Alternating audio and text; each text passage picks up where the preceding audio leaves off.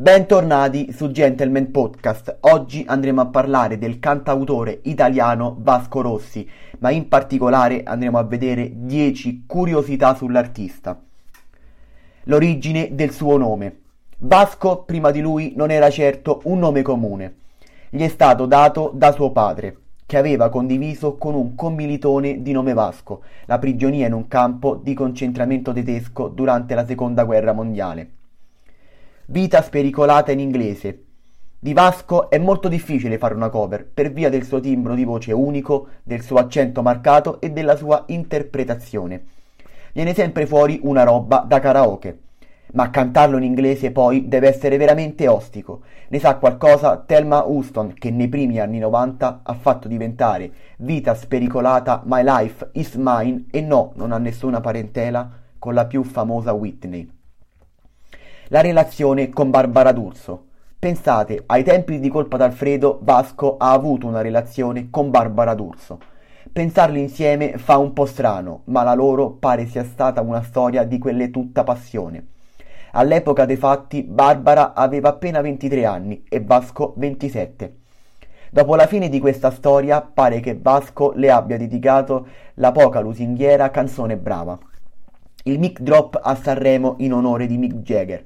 Siamo nel 1982. Vasco va a Sanremo con la canzone Vado al massimo e tenta di fare una roba alla Mick Jagger. Dal momento che la canzone è in playback, alla fine si mette il microfono in tasca e se ne va, ma quello scivola e cade a terra. A quel punto, come dice in un'intervista, quando il microfono cadde, cosa dovevo fare? Mica potevo girarmi a raccoglierlo, così ho continuato ad andare dritto lo scambio di omaggi con Gino Paoli. Siamo nel 1981, Vasco scrive un pezzo molto strano, un blues stranito, intitolato Valium, in cui parla del sonnifero e di come usarlo per dormire per sempre. Nel pezzo cita una strofa della gatta di Gino Paoli. Quest'ultimo decide di rendergli il favore alla fine della canzone Quattro amici al bar in cui si sente un pezzo di vita spericolata. Ciao ma il suo musicarello. Anche Vasco ha il suo musicarello. Avete presente, no? I film degli anni 60 con la trama ridicola per farla coincidere con le canzoni dei cantanti più in voga. Eccolo, nel 1988, sull'ondata del successo di C'è chi dice no, interpretare se stesso in un film sul concerto romano al Palaeur che segna anche il debutto di Claudia Gerini, assolutamente da recuperare per rivivere l'atmosfera un po' trash di quegli anni il concerto gratuito dedicato ai Vucumpra. Vasco è da sempre contro ogni forma di razzismo, sentendosi lui stesso il primo emarginato.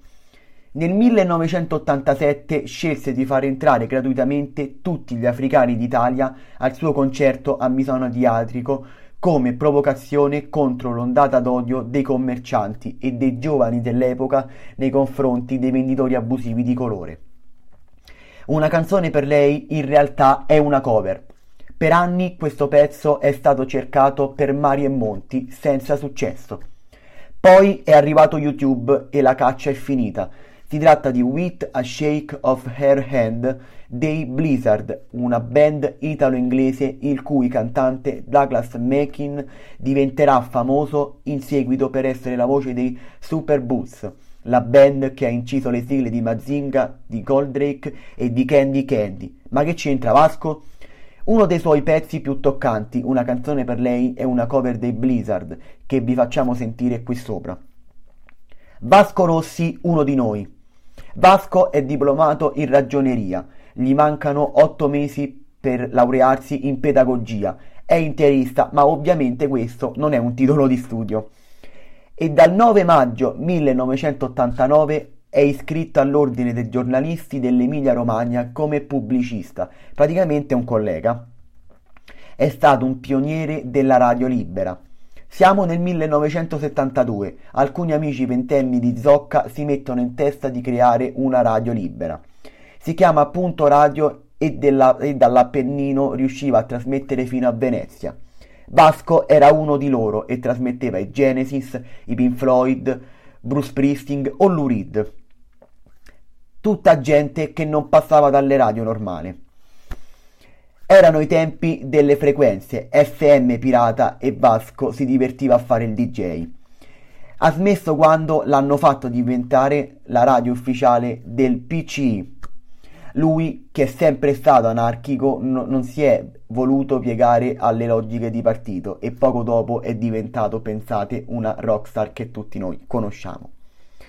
Andiamo a vedere la notizia bonus, la curiosità bonus. Chi è Alba Chiara?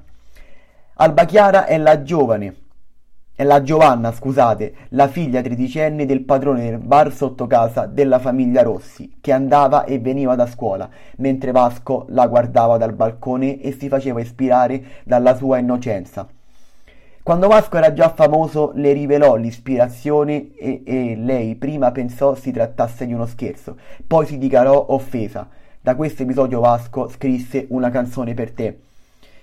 Bene, grazie anche oggi per avermi seguito, grazie come sempre per il sostegno, noi ci sentiamo presto, ciao ciao!